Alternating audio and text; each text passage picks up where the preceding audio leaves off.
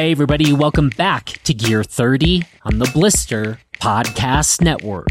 I'm Jonathan Ellsworth, and you can check out all the very many things that we are doing and reviewing over at blisterreview.com. So, a few weeks ago on Gear 30, this was episode number 277 to be exact. Luke Koppa and I were talking about our new blister community reviews, and we got into a really interesting conversation, I think, about skier ability levels and how to define those things. And we asked you to write in to let us know what you thought of our take on that topic. And you all showed up and wrote a lot of really smart things that really got me thinking a lot. And to be honest, I'm kind of on the fence about whether we should keep our definitions the way that we rolled them out on that episode number 277 or whether we ought to revise them. You all made really good arguments, frankly, on both sides of that. Good arguments for keeping them the same, good arguments for switching them up or tweaking them just a little bit.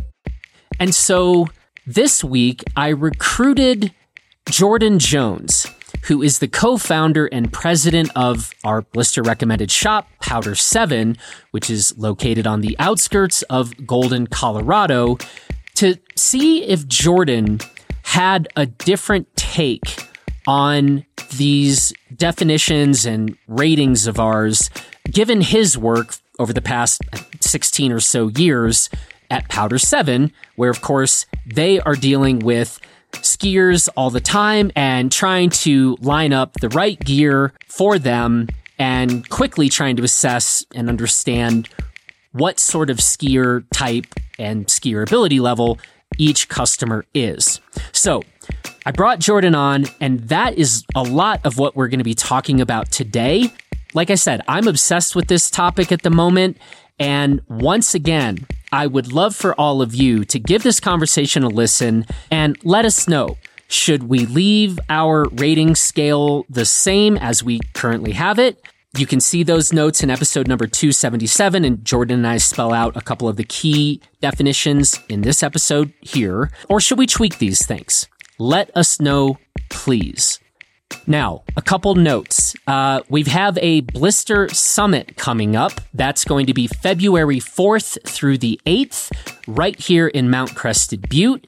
And that is taking place at Elevation Hotel, which is where our Blister headquarters are located. And I'm telling you, folks, this is going to be a phenomenal event. And we got a whole bunch of news, but for now, you diehard listeners of Gear 30, I'm just going to tell you this. We have confirmation that Gear 30 favorite Matt Manser is going to be coming from Austria to be at our Blister Summit.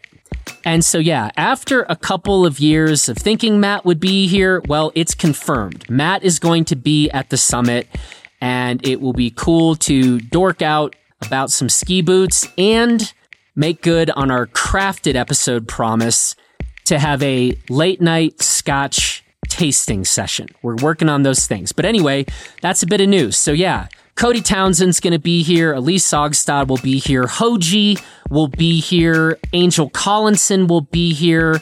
We've got a number of snowboarders that are going to be coming through. Maybe you've heard of like Jamie Anderson, Emma Crosby, Red Gerard. They're going to be stopping by. This thing is really shaping up, and we would like to have you join us. Oh, and for the record, I am on open snow right now. We just picked up 8 to 10 inches overnight.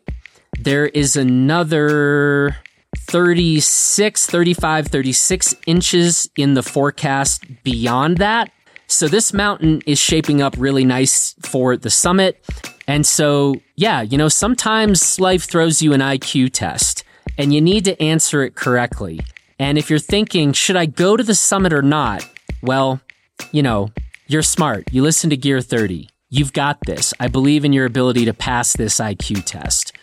So we will include a link in the show notes of this episode for a lot more information about the Blister Summit, and you can sign up there and let's go hang out. Now, I told you, I'm looking at Open Snow right now, and if for some reason you have yet to get on the Open Snow train, well, you have no excuse here either. This is like IQ test part two, because using the code opensnow.com slash blister, you can get a free trial of Open Snow through January 31st.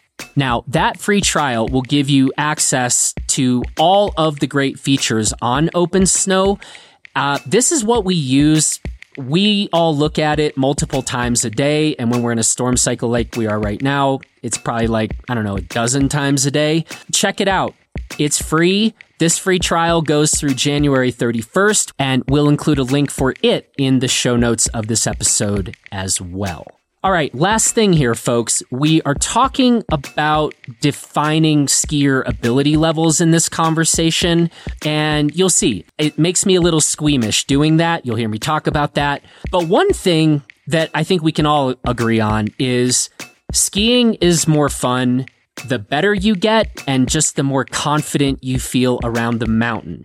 And this then makes me want to tell you about the Taos Ski Week because Taos is the only ski area in North America to offer a weekly ski week program where you can learn to ski better. This program goes back to a late 1950s tradition brought over from Europe where you are matched up with a group of skiers that have abilities similar to yours, and then you ski with that group from Sunday through Friday with the same instructor each morning for 2.5 hours. So, whether you like the idea of getting more comfortable skiing groomers, or moguls, or trees, or some of our favorite steep terrain in the United States, while also getting shown the best spots to ski during your stay, well, then you ought to check out the Taos Ski Week program at Taos Ski Valley. And so, once again, we're going to include a link for you to check out that goes to the Taos Ski Week for more info. And now, let's get to it. Let's talk about how best to classify ability levels and all the factors that go into that with Jordan Jones. And then I really would appreciate it if you would take a second to let us know what you think we ought to do with our community reviews ratings. Should we keep the six categories that we currently have? Should we add an extra one? Tell us what you think. And on that note, here we go. Well, Jordan, happy to have you on Gear 30. And to kick things off, I want to reminisce a little bit about where I last saw you and actually first met you in person. I remember the exact location. I wonder if you do. How about Girdwood Brewing Company? No, I don't think that's oh, right. Oh, was it was it the hotel? It, so the hotel. well, it was in Girdwood, Alaska. It was at the Alyeska Hotel, but I believe it was in the tiny little coffee shop because I had just yes. ordered a quad shot Americano and I was um, standing there. And again, correct me if you think I have this wrong, but I, I, this is my recollection. This, so this was this past April. And I was standing there waiting for my quad shot Americano because, you know, caffeine needs. And um, I believe that's where somebody in your group was like, wait, are you Jonathan? Because I think they overheard me placing an order or something. And then you were yep. like, hey, it's Jordan. And so that's that's my story. Do you do you now wish to confirm that? Do you have a different memory? Yeah, that's right. Because I had been tipped off that you were there, mm. so I knew you were skiing that week. So I was kind of on the lookout for you. And sounds especially correct because we spent way too much time in that coffee shop waiting for the weather to clear that week. That's right. because it snowed like three feet uh, in, you know, the second half of April. Not the most customary stuff. But anyway, that's where we got to meet in person. And then when you said the Girdwood Brewery, that's where we actually got to have a, you know, much longer conversation. And that was, that was really fun. That's right. Yep. That's, that's where we had our first full in conversation. That's right. Um, well, I'm glad to be doing it again. This time, you know, I don't know if this is the more official or less official version, who can say, but it's it's great to bring you on to, you know, our little Gear 30 program here. Yeah, thanks for hosting me. I am stoked to be on. so, the other thing that I'm very excited about is I as you know, because I've told you this a few times, I'm dragging you into some things that I have been thinking about a lot. It, well, really, this is some stuff that we've been thinking about for, I don't know, about 12 months with the build up and launch of our community reviews. But where this really has come on in earnest is just the last several weeks where, you know, our managing editor, Luke Koppa, and I recorded this conversation on Gear 30 where we were talking about community reviews, but then went down this rabbit hole of skier ability levels and skier ability ratings. And we have seen some really interesting feedback on that. And once again, I am extremely proud. We have really smart listeners and this, y'all did great on this one, but just really interesting perspectives and vantage points of these things. And I have been wanting to talk about this more with other people who weren't Luke, and that would be you, Jordan. And I thought, you know, as a as a shop owner and just somebody with a different perspective, I thought, well, I thought your perspective would be valuable, and I wanted to do this again on a Gear 30 podcast because I thought a follow up conversation along those lines was in order. So that is our backstory, and thank you for being here. Thanks. Yeah, I've, we've been in business at Powder Seven for 16 years, and I've spent 16 years trying to go down the rabbit hole you're going down of how do you figure out someone's ability level, and how do you especially do it quickly without actually skiing with them. Yeah. So the floor is yours. I mean, do you want to talk a little bit about some of the things that you've learned over the years, or some of the things that I don't know, maybe worked better or worse along these lines? Oh man, I mean, I've noticed something that you've gotten right with yours, which is technique. It's not just skiing a particular terrain. Mm-hmm. It's skiing it with good form and good technique. Because a lot of people tend to identify their ability level by I can ski greens or I can ski, ski blues or I can ski blacks. But just skiing it isn't the same as doing it correctly, you know? Mm-hmm. And I think as we grow, all grow as skiers, we appreciate more doing it right. I feel like when you start skiing, you're mm-hmm. like, I skied it and I skied it fast. Mm-hmm. Whereas as you progress, it's more, did I do it right? did I have some flaws there? You know, was my technique on, on point? You said we kind of start by thinking about, you know, did I ski it and did I ski it fast? Actually, I think we might back up that for a lot of people, it's did I make it down that run? Right? Like, right. especially as you start thinking about, well, I don't know, from the very first days, if you're on, you know, beginner slopes, you know, greens, it's like I made it down that without falling. Right. yep. Right. That, that, that actually probably is like a place where some people are, that's the first achievement. Right. And then it's maybe, did I, you know, I made it down and I did it pretty fast and we're not yet at your, to your level of having done so with good technique or not. Yeah. Right. I've been thinking about with, uh, kids lately with hmm. The kids here in Steamboat. Our kids are part of the, the sports club program and they seem to do a good job. These kids figure out early that just like what we're talking about, even though they're so young, they, they really take pride in skiing it well, not just skiing it fast. Mm-hmm. So maybe, maybe they're onto something that I took a while to get onto. I don't know if I should be saying this part last or saying it first here. I have not actually loved this exercise of having to come up with what we'll kind of call, I guess, real world definitions of this is what an advanced skier is, or this is what an expert is, or this is what an intermediate is. Because frankly, I don't care how a person classifies themselves. And, you know, I, I started, I've been thinking a lot for the past couple weeks. Like, normally we just talk about skiing. Like, I don't actually ever use the term free skiing. But since we've had to, because of the, you know, the projects we're trying to do, and ultimately we think that these community reviews will be in the service of skiers and helping them, you know, find the equipment that's going to work best for them.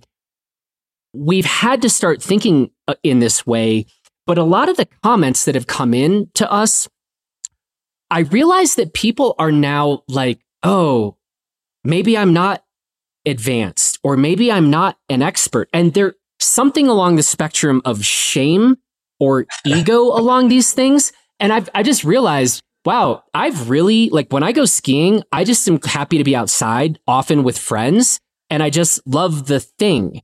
And I spend zero amount of time asking like, am I advanced or am, am I an expert or is that person advanced or an expert? And there is something about this. I am going to use the term free skiing where suddenly we are in this business of putting people into boxes that I have not totally loved. Does that make sense? It, it, totally makes sense. I, I grew up running, which is one of the most objective sports out there because you have a time on a track. And mm. skiing is one of the most subjective sports yeah. out there. Yeah, it'd be given how subjective it is. People could really they could mentally put themselves into a box and they could read your rating, and they they might be a little put off by it, Jonathan. You, I feel like yeah. you've got a you've got a tough system at the top to to be in those top tiers. You so you think specifically at the top, that's where because I, I actually kind of agree with you. I think the like what is a beginner the way that we have kind of defined that is just kind of facts. That's just facts. Like, you know, um, and then moving into the intermediate range, pretty close to facts. When you move into advanced and expert, anyway, keep keep going with your with your sentiments on this. Yeah, yeah. I mean, it's like I look I look at your system and my eyes gravitate to expert, and I'm like, oh, I think I'm probably there. And then I and then I read the definition of the expert, which I totally agree with. And then I'm like, oh, no, I got to downgrade myself one because you've got a tough mm-hmm. bar for expert, which is you got you got to ski it well all the time, basically, no matter what the conditions, right? Hmm. one way to put it. Uh, I guess. Um, and and and I mean, one question is, do you would you change up that definition? I don't think so. I like it. I mean, I, I like I like it getting tough at the top. It kind of gives you mentally something to strive for. And it, I, hmm. I don't mind, I don't mind it the way it is, you know, with the, the hmm. pro, the comp skier, the expert skier and the expert skier has the high bar. So I like it. Hmm. And I think, you know, th- there's another thing obviously we did in our system was we then put in the pro category above expert, right? And I yep. think part of this is because we do ski with a lot of pros. Or also, you know, Ted Ligety exists. You know what I mean? And it's like, we're not going to just cap this at expert and then like maybe I'm putting myself in there, but that also holds room for a Ted Ligety or a Sage Cattabriga Alosa. You know, it's like, this isn't right. This isn't a proper, we need to like actually understand that there is a level of human beings operating out there in the mountains and I don't belong to that group. And I think that that is an area where we do get it twisted sometimes, whether it's on ski forums or, you know, whatever. Um, and so I, I feel really good about having that pro category out there. Anyway, thoughts on that?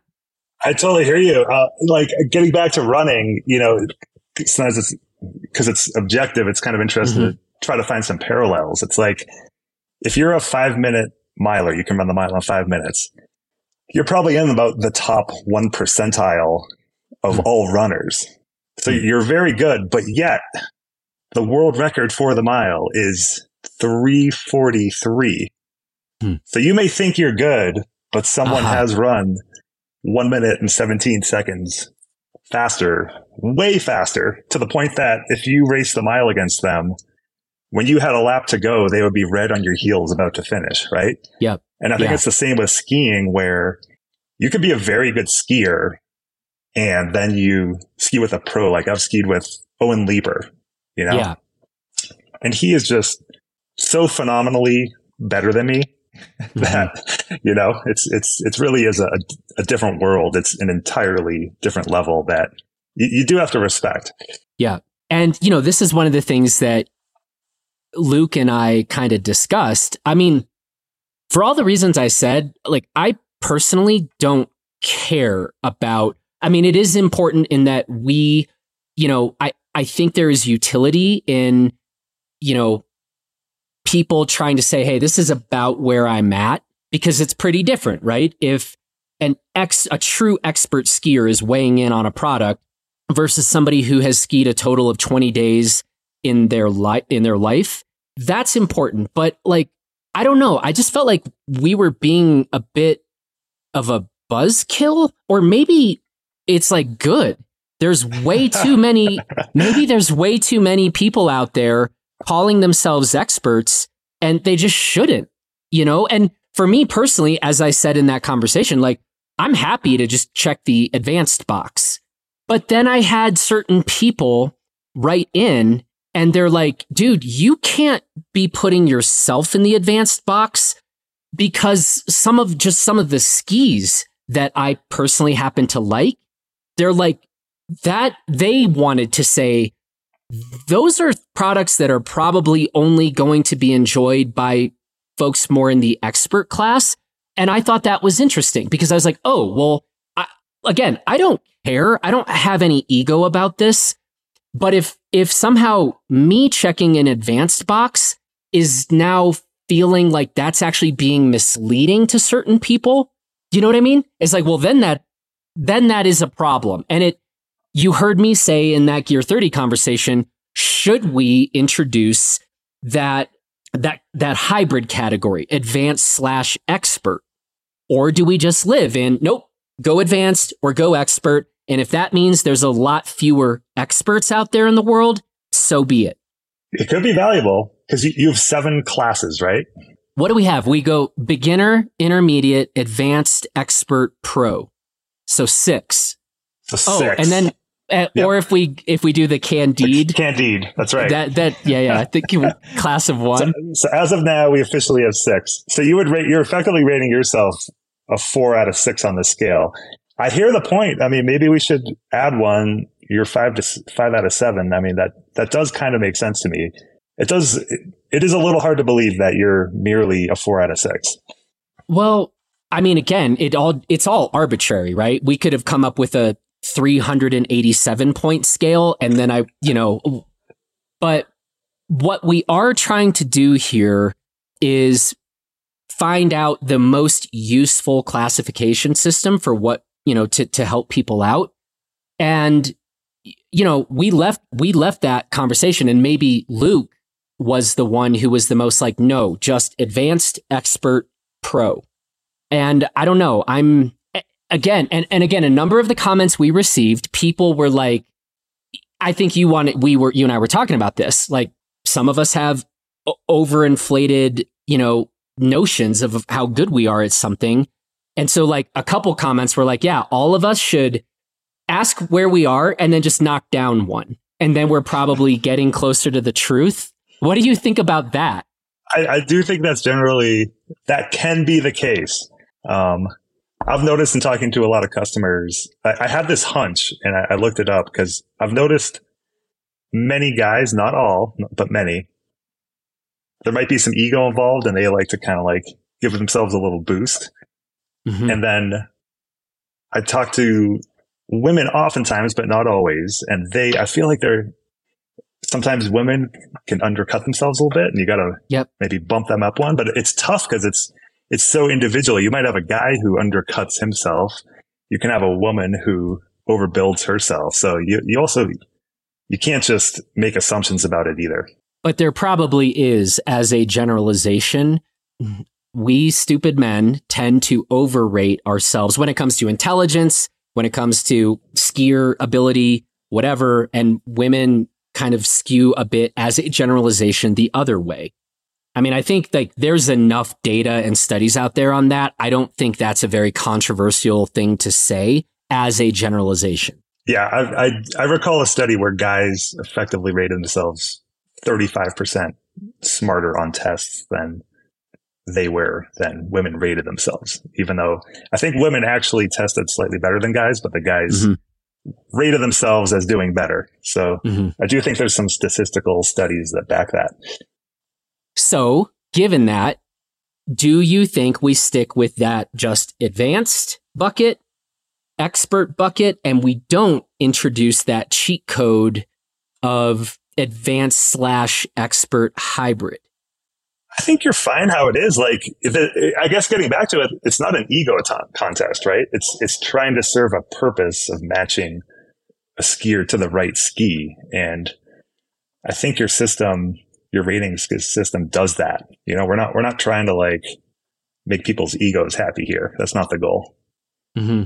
Do you see a downside? And again, drawing on your experience from the shop and all the rest, like is there a downside of not introducing that hybrid category advanced slash expert? Meaning we're going to have a lot fewer people, I presume, ticking that expert box now with, and so, you know, that's where I think we, we probably will have, um, quite a shift in terms of where a lot of folks are placing themselves. I would guess that advanced, the advanced category would now be drawing a whole lot of people um, submitting community reviews on Blister. And that expert is going to get a lot thinner than it might be if we had a different classification system. Is there a downside of that? I guess the downside is, like, yeah, you might have a lot of people pooled into that advanced category, right? Mm-hmm. Almost so many to the point that you start to ask yourself, is this person a lower advanced or an upper advanced within your system? So that would be the downside, right? You might like people might progress, serious skiers might progress pretty quickly from one, two, three into four. And then you could easily get stuck in that four bucket for a, a very long time. Okay. Well, so then I need a kind of final answer from you because two minutes ago you said leave the system as is. I think all right, push comes to shove, I would I would try to break it out. I would maybe try to figure out a way to like separate out that four. Is that advanced slash expert, or do you have a better? Yeah, I would say advanced slash expert. Okay, Koppa is not going to be happy about this. Um, Which to me may may almost be like you can almost always ski difficult runs well, unless it's like very challenging conditions. Because mm-hmm. I think your and expert I mean, requires for all conditions you ski it well, and that's that's a high bar. We did say right by skiing well, we don't mean flashing it, you know, like skiing it like a bat out of hell. And, and frankly, uh, I think I, I think I mentioned this example, like Cody Townsend on the 50 project. He is not flashing every line. He is carefully, correctly picking his way, as you see, extremely accomplished pro skiers and and accomplished guides. That's how they ski certain stuff, right? Right. And and and so and just just to remind people, we're not saying you're like doing Ted Ligety hip to the snow carves down the gnarliest frozen steep Crested Butte mogul lines or something, right? we're, t- we're talking about skiing it appropriately given the conditions. Jordan, maybe I'm just going to have you read what exactly do we currently have for that advanced category? Read us the description. Okay, here we go. Advanced. You can ski most black runs on piste and off piste with confidence and relatively good technique in many conditions. Do you want me to read the okay. expert? Yeah, give us the expert. Okay, expert. You have outstanding technique and are able to ski most black and double black runs with confidence and good form in all conditions. See, to me, good form in all conditions is a very high bar. But again, even if we're talking about slowing things down, you know, and maintaining that form, as opposed to just bat out of helling the line with good form, which is another level? Yeah, I'm just thinking, man, I mean, spring freeze where you get out too early in the morning, but you got to ski it or breakable yep. crust. I mean, how, how do you ski that with good form? To me, it's like you got to be like full on pro almost to do that. Yeah. And I mean, that's on our current rating. That's exactly what sort of somebody that can do that. And by the way, like there's a bunch of people in Crested Butte who could, could and would do that. And I would put those people kind of pushing them into that pro category. They just don't make mistakes, right. you know? And, um, I think it's rare, but they're out there for sure. I ski yep. with them, you know? Yep. Um, See, I, okay, I well, myself an expert if it was good form in most conditions, but good form in all conditions. That's, I mean, I'll, I'll meet my match many times this season in some super challenging conditions. That's for sure. Mm-hmm. And I, I will not look very good. Mm-hmm. Read us the advanced description one more time. Okay. Advanced. You can ski most black runs on piste and off piste with confidence and relatively good technique in many conditions. Mm-hmm. Someone could enter the advanced category from intermediate, and they, to me, they could legitimately progress pretty significantly as a skier. Mm-hmm. But by the definition, they'll still be stuck in that advanced category. You know, it's, it's, it's, it's hard to break out of that, that prison cell. That's right. That, that, that seems right. On our current system, it's, it's hard to get out of it. Yep. And that's our question. Is it too hard? Is it too hard or um, unhelpfully hard? Yep. To get out of it. Yep. Hmm. Okay. And if we're trying to match them to gear, you know, yep might not be breaking it out enough to to match them to the right gear. You know, we're, we're going to have tons of skis in that advanced category, basically, and it'd also be nice to separate the skis out a bit to match the the skiers by separating the skiers out a little bit. Okay, well, you just introduced another important question. You just introduced the notion of sort of assigning ability levels to skis. Oh yeah that's going to get tough. We're going to run into some challenges there. And I mean, talk, say a bit more about this because I, I don't know if I don't know if you and I are on the same page when it comes to this, basically. So let's find out. It's tough. I, I feel like you can almost do it, but then there's also a whole bunch of skis that just just break the whole system, right? Like I was skiing on a Stöckli Laser AR a week ago. And to me, if I was to rate that on a seven out of seven, seven system or six out of six. That's, that thing is a top tier six out of six. Like you gotta be seriously good to ski that ski. So that ski like is a little bit easier to classify, but then you have a ski to me like the atomic bent 110 or bent 100. I'd be mm-hmm. comfortable putting someone who has skied five days in their life on that ski. And I'd be comfortable putting an expert on that ski. Yep. You know, it's got a massive range. Yep. Yeah. And I, I think a couple things on this front. One, I would say as a generalization, more skis these days have a broader performance envelope than maybe if we were to go back even 10 years ago, and I'd say almost certainly 15 years ago, 20 years ago.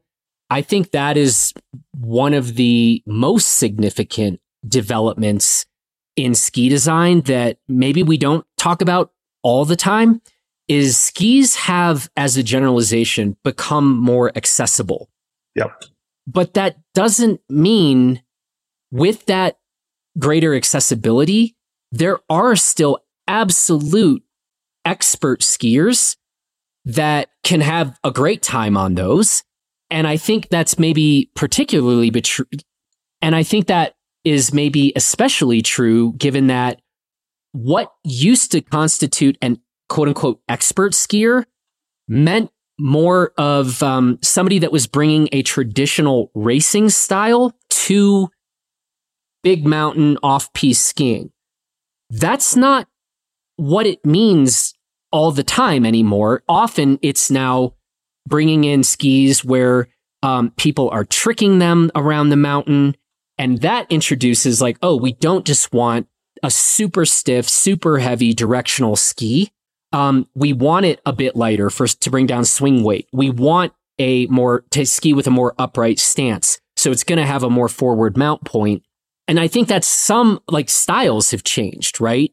For what constitutes like something, the, the type of ski that would suit a quote unquote expert. Yeah. You agree with that? I hear you. Yeah. I mean, the freestyle, freestyle style is a bit different, right? It's a little more steezy and, uh, yeah, you, you move away from some of those classic techniques. And yeah, I know what you mean. Like, I really appreciate the skis where it's, you can kind of do both, right? It's like super, super inviting, super playful. I can ski it with my kids going like slow mm-hmm. speeds down the mountain. Hmm. And then has also has a big top end where you, you can rip it and it's got a strong backbone still. I love hmm. those multiple personality skis. Mm-hmm. And I, I do think like they almost didn't exist 10, 15 years ago. And now there's a lot of them out there and they they really shine. And so I guess this brings us to the question of, I mean, like in our reviews, we do say, you know, at the end of our reviews in the like, who's it for section, we will talk a bit about this. Um, but it's become more important, I think, to call out when a ski really is only, in our opinion, limited to a very specific category. And frankly, that usually is on the more expert end of things when we are talking about bigger, stiffer, heavier skis that it's like that, that, that aren't that forgiving. That's when yeah. it's clear. Like, look, you need to be interested in that kind of ski. And for the right skier, it might be your favorite ski of all time. But I think we have seen such a widening of that middle ground that um, we can't anymore just slot like this is just the beginner ski. This is just the expert ski. And and one more thing I'll say on this, and I'm curious to hear your thoughts. When we sometimes put out like our we we do like best skis for beginners, we get some pushback on this because I mean, first of all, we don't put a cap on price for this, right? Our thought is there are so many good skis out there these days. What we're looking to identify are skis that will be really, really good for a true beginner, but will then allow that beginner to grow into the ski and continue to progress on that ski. And so we've seen like in the comments on these articles, people will be like, what are you talking about? That ski costs $700. That's not a beginner ski. And I'm like, I completely disagree. Like, in fact, I've spent a lot of my life fighting against this, right? Like, let's just give the newbies shitty, cheap gear. I don't think that's how you get people to really enjoy and grow into the sport. But I don't know. As a as a shop owner, what do you think? What are your thoughts on this one? I guess you get two types of beginners, right? You get people who are like, I went once, I'm going to go once a year for the foreseeable future. And then you get beginners too who are just like, man, I went once. This is the best sport ever. I'm so stoked. I want something that I can ski for my next trip and I can keep for five years. And I love mm-hmm. trying to support those skiers and to support the, their newfound stoke for our sport. Yeah. And I think that's right. I think of those two categories that you just described, we're very much focused on the, the, that, that latter category, not the, I just am going to go one time a year and I need something that I can click into to slide off the chairlift on. Yep. We probably aren't speaking to that that person as much. We're absolutely speaking to that second category. Yeah. Yeah, and getting back to like how skis have evolved, I, I feel like that's that's a new thing where a beginner can get a ski and that ski can grow with them all the way until they're an expert. It's it's pretty cool that that exists and we should embrace it. Hmm.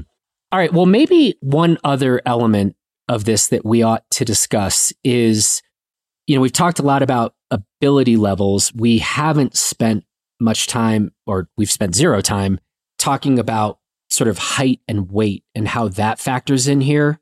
Yep. Thoughts on that, Jordan?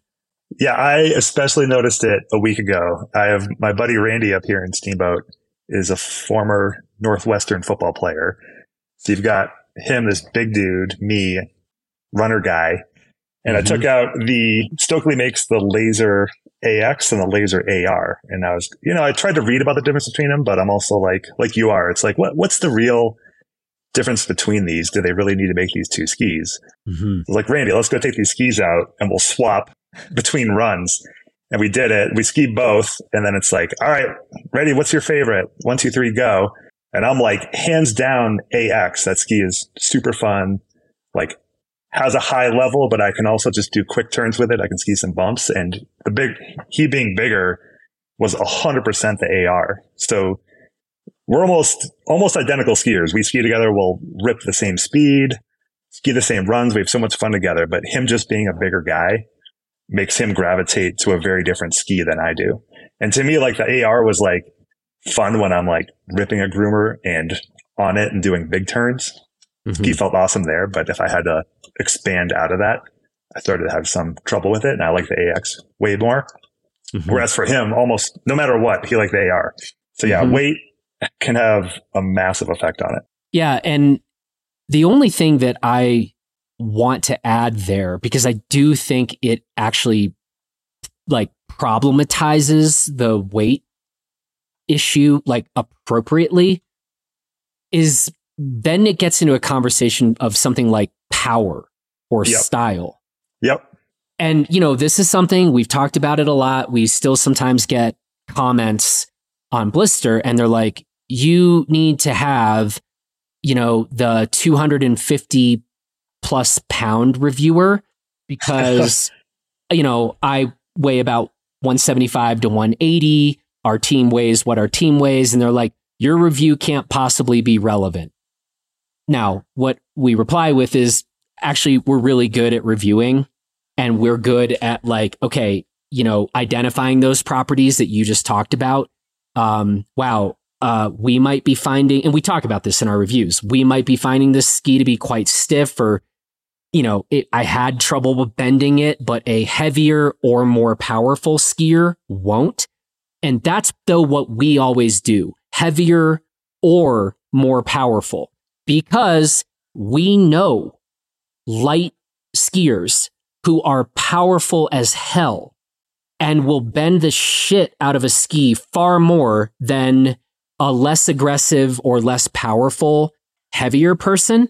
And so that is one of the things I've actually spent a lot of time pushing back against is people who just think by virtue of being heavy, that means there's going to be a radically different sort of experience with the ski maybe it's because we do spend a lot of time skiing with some very high level skiers. That power or the ability to generate power uh, out of a product, whether it's a ski, whether it's a ski boot, that is another variable that I think sometimes the, hey, you don't have reviewers that weigh the same as I do. That's a variable they sometimes are leaving out. Yeah, here, yeah. I know what you mean. You can get, you can get a feel for it where you can be like, all right, the ski might be a little burlier than I prefer, but I, I'm already getting, you, you can get the sense that like for a stronger, slightly heavier skier, this is an awesome ski. You can kind of get the feel for that. Yeah. Or a lighter, more powerful skier. And that's yep. the thing I think that gets, that's the thing I think that gets missed sometimes. But, um, but you know, that's also what we're happy about with our community reviews thing is like, well, now, you know, people can just, they, heavier skiers, we can see where you know, just see what their experience is. And as we build this out, we will have a filter system, right? So if someone's yep. like, look, I weigh 250 pounds, I don't care what anybody who weighs less than fill in the blank yep. thinks about this product. Cool. Have yep. at it. And, you know, it's going to take us time to build up, kind of build up that archive of reviews, but that's, that's what we're going for here. And, and, um, you know, look forward to blister members entering their stuff and and um, building this out, and we'll we'll be able to test my theory that I've had for these past you know 13 years now that weight can be overstated when it comes to some of these products um, because it's weight and the the aggressiveness variable both yep. or the weight and power variable. I totally hear you. Like fitness kind of comes into play. How do you how do you think about like skiers? Some skiers almost have a personality. It's like, how do you capture that? Like, I almost feel like some skiers are just so quick and poppy. And then you've got these mm-hmm. other skiers who might be more like race background oriented and they just yeah. like to get into a turn, hold the turn, get into the turn, yep. hold the turn. You know, it's almost like you've got these two different personalities out there and that's got to affect the skis people like as well. Yeah, you're right. And we, you know, we talk about the way the way we've actually talked about it over the years is we call it more finesse oriented skiers yep. versus more powerful or traditional or directional skiers. Yep. And, you know, honestly, I feel like that kind of bifurcation works pretty well. Yep. Um, you know, some people like to have a more centered, upright stance and ski with a lighter touch. These are some of the exact terms we use, right? Yep. Um, and they, they might be phenomenal skiers, but with yep. that more finesse oriented style, um, versus that, yeah, traditional directional kind of more race oriented style. And that, those are the terms we use to break it out. Yeah. Makes sense to me. I'm, I'm 100% on the finesse end of things. I like a mm. tight mm. radius ski that can go from one turn to the next instantly, spur of the moment. Yep. And that's again why, you know, it's tough to say when you were talking about assigning an ability level to a ski anymore. It's like most of the time, I think uh, representing our two ends of the spectrum, kind of the more finesse oriented. I'm gonna I'm gonna cheat the language here a little bit. Here we'd have to move to the more playful oriented on the one hand, yep. and then the more race oriented. So envision people on this spectrum, and we're talking about experts. Yep. Well, you know, a dead center mounted ski isn't going to be a great tool for a lot of folks, but under the feet of a true expert, a dead center mounted ski, they're going to be able to rip the whole mountain while throwing impressive tricks on that thing. We, we are not going to suggest a truly dead center mounted ski for an all mountain ski for a lot of folks. Yep. Uh, but, but that's where skis like that, it's, it's, you can't say it's for intermediates and advanced skiers. You can't. It's not true, yep. right? That is, yep. that is the right tool and the best tool for a true expert who has that more playful or more finesse oriented style. So really, I think where we can only assign those really strict definitions to is the extremely demanding, the extremely demanding, stiff, heavy directional ski where we just know unless you click with that style and you have those skills, this won't be the right tool for you. And yep. by the way, we think those skis, we're seeing fewer and fewer of them every year. Right. Certainly in the like that all mountain charger category, that's going away. And um, maybe maybe those are still existing in the kind of you know the the beer league race ski, the recreational race ski, but yep. those things are kind of on their way out. Right. Ooh, I, I have a one. I think it's related question for you. This kind of layers into this as well. Okay, so we met in Alaska, right? So you bring your yep. skis to Alaska mm-hmm. but you can't test skis in Alaska, of course.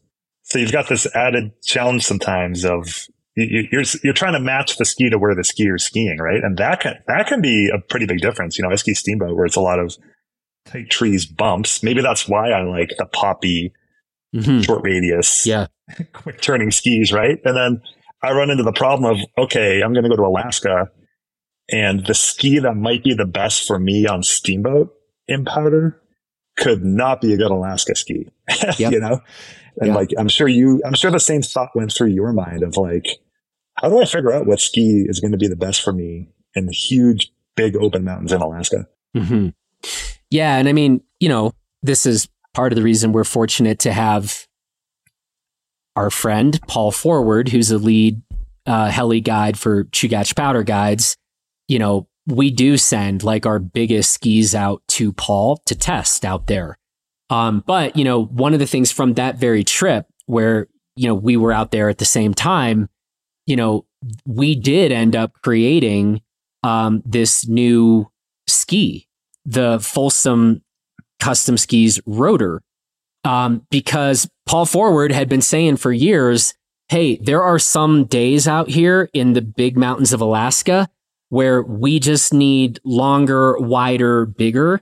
And I was like, okay, maybe that's true. Mike McCabe at Folsom, he was like, I don't know, man, probably not. Well, we were out there. We were experiencing that in those conditions. And, you know, Mike went back from that trip and, and, you know, literally created the, what we're now calling the, the Folsom rotor. Um, and, you know, I think we have skied enough places around the world. Um, we've, our reviewers have skied East Coast. We've skied Japan. We've skied Europe. We've skied, you know, New Zealand. Uh, we've skied Alaska. And you start over that time to get into enough different types of snow that at least in our reviews, we can start speaking a bit more knowledgeably about, you know, um, these skis are optimal for these sorts of conditions, you know, whether it's tight trees, whether it's huge, like the biggest wide open lines and snow yep. types and snow densities. So we've kind of been on that front for years, but, um, you know, it's, it is helpful having Paul live full time in Girdwood. And, um, and that's where we'll sometimes test certain POW skis where we think there is a bit more versatility in mind we will ski those in Crested Butte and then we'll send them out to Alaska. And just, you know, Paul and I and our team, we've been all doing this long enough that we can just triangulate a bit and feel pretty confident by the end of the day that, you know, we're, we're appropriately assessing like where a certain ski or product shines. Yep. Yeah. Definitely important aspect as well. Well, hey man, shifting gears, you know, we like to do each week a crashes and close calls segment. Have you had this season any crashes and or close calls? Fortunately, I haven't had any mega ones yet, but I mean, like as a skier, when when does a week go by when you don't have something where you're like, like once again, I appreciate the danger of this sport, you know? Mm-hmm. So I was, uh, we were, we do a staff trip every year with Steamboat Powdercats. We have an awesome partnership with them. And huh. it's, it's always highlight of the year territory. So we're out there, we're having a great time. And I've mono skied casually a couple times. And I'm always scared to bring it to the mountain, to the resort on a powder day. Cause it's like, yeah. what if I do one run and I'm like, this is horrible. And like now I'm stuck with this mono ski on an incredible powder day. But the beauty of the cat is you could like bring a couple skis bring when we go. Yeah. We get the, a private cat for the, for the staff. So I, I'm like, I'm, I'm going to throw the mono ski on there. I'm doing it. So then I do a run. I get the confidence going a little bit and then I do the next run and we're going through some like very spaced out aspens, but they're like the biggest aspens you've ever seen. Huh. Um, super thick aspens. And then I'm going to some powder on the mono ski and it's like, whoa. And you know, I'm, I'm going slow speed because I don't want to, I already know this could happen. And then sure enough, I'm like heading towards a big aspen. I'm just like, I'm going slow enough. I can just tip over and stop in the snow. But it's like, you know, once again, there's, there's so many potential things that can happen in skiing and, you know, yeah, trees are one of them for sure. And one of the guys on our trip hit a tree, skied the rest of the day. And then at the end of the day, he had hit the tree with his like oh, chest dude. and he takes his phone out. He had broken his phone when he hit the tree. Wow. Wow. Okay.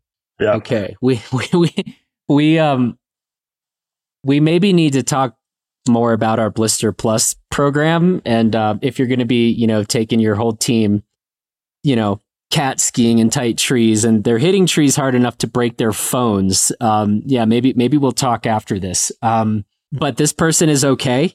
Oh, he's totally fine. He was like okay. completely good. It wasn't even like troubling or concerning, but still broke the phone, you know? Broke the phone. Yeah. Um, it, it, was, it was, it wasn't even a medium speed thing. It was just like a very slow speed, like poof. Yeah. So, so you just had, was this like your third day mono skiing or do you think you have more than that? Oh man, how many days I got under my belt? Maybe four. My, my kids are always asking me to bring it out. They, they love seeing dad um, meet his match with the mono ski. That's for sure. what what do you? I, so in the this is like gear thirties where I just always confess that like from the first time I got on skis, I just kept getting on skis because I really enjoyed it. But it means that I have yet to be on a snowboard. I've never been on a mono ski. So give me the quick cliff notes mono skiing harder than it looks, easier than it looks? If you're decent at skiing, some some might call me an advanced skier. I don't know after this conversation. I don't know where I'm at. But um, uh, do you, is it like no? If you click in and you concentrate or something, you'll be okay or really good, or no, you're going to be a disaster. I think you'll be terrified disaster when you first click in, but the the learning curve is steep. So I think you need to have like a little bit of a whimsical sense of humor to jump on the mono ski and, and try to learn it. You know, it's a little bit personality based but it's a steep learning curve and it's it's a fun feeling turn. So huh. try it if you get the opportunity. Okay. But maybe don't go first run in tight trees.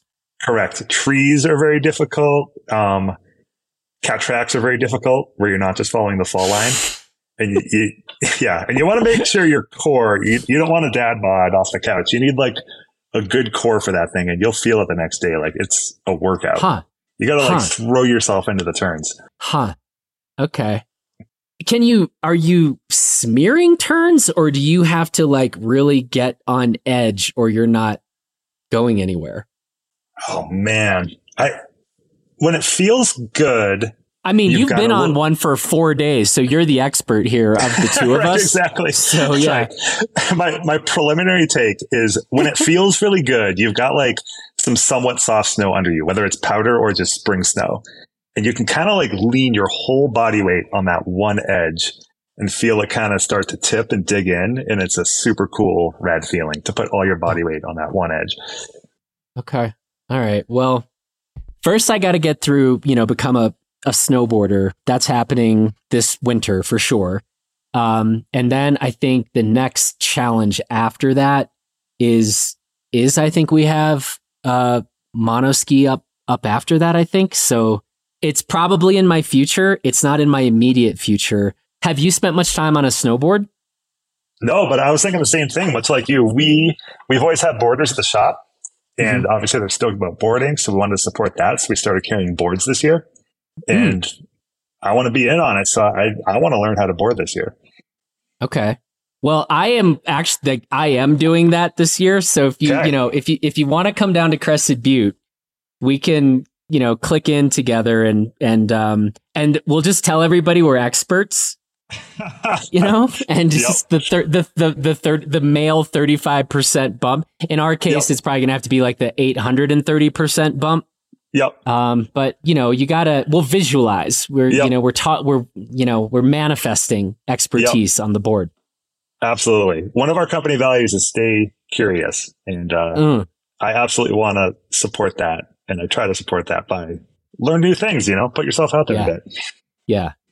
Well, that's awesome. Well, standing invitation, Jordan. Um, All right. Yeah. Well, hey, man, I appreciate the time today. And honestly, selfishly, I appreciate you, uh, lending your perspective on some of this stuff about skier ability levels. And yep. I, I guess my parting take on this is um, I like the skier ability levels if it helps us all have kind of a modern spiritual exercise in like reducing ego. I like yep. that. What I don't like, I mean, I, I hope people, you know, I hope it helps people as we're filling out community reviews, just help provide more accurate information for the community. But then I just hope when we, it's time to actually go ski, we don't think about this at all. And like, yep. just go enjoy being outside, sliding around on snow, getting down however you get down, whatever. And yep. that, that seems, that seems probably the healthiest way to use this. I know you mean. It's, it's, you can get like fixated on this level, but like stoke level is the most important thing, right? Who's who's That's having right. the most fun? That's ultimately what it's all about. And like this is the how, how this can, is the how can you have the most fun on the mountain? That's the right place to end, right? And that's what we say. Like the best skier is whoever is having the most fun. Like I actually yep. mean that because yep. what are else like you're not winning a prize at the end of the your recreational ski day so I like I I literally mean that and I'm glad you brought up that expression because that is that is ultimately and at bottom the way this goes. And uh yeah.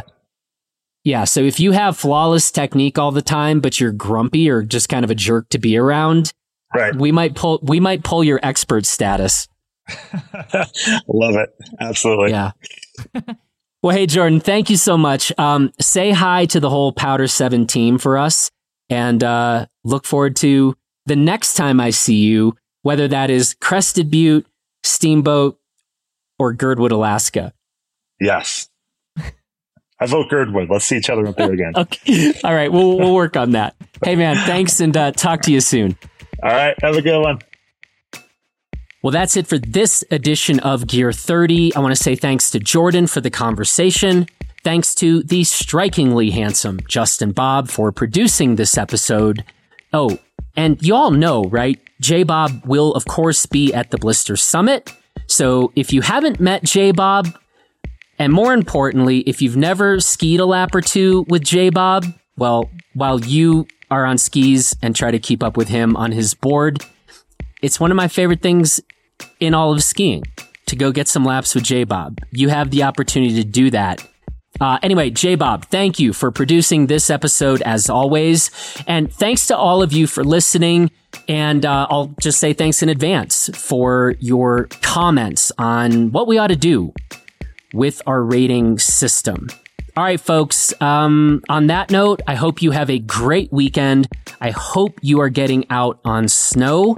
And do remember, as we said, the best skier on the mountain is whoever is out there having the most fun. Let's not forget it.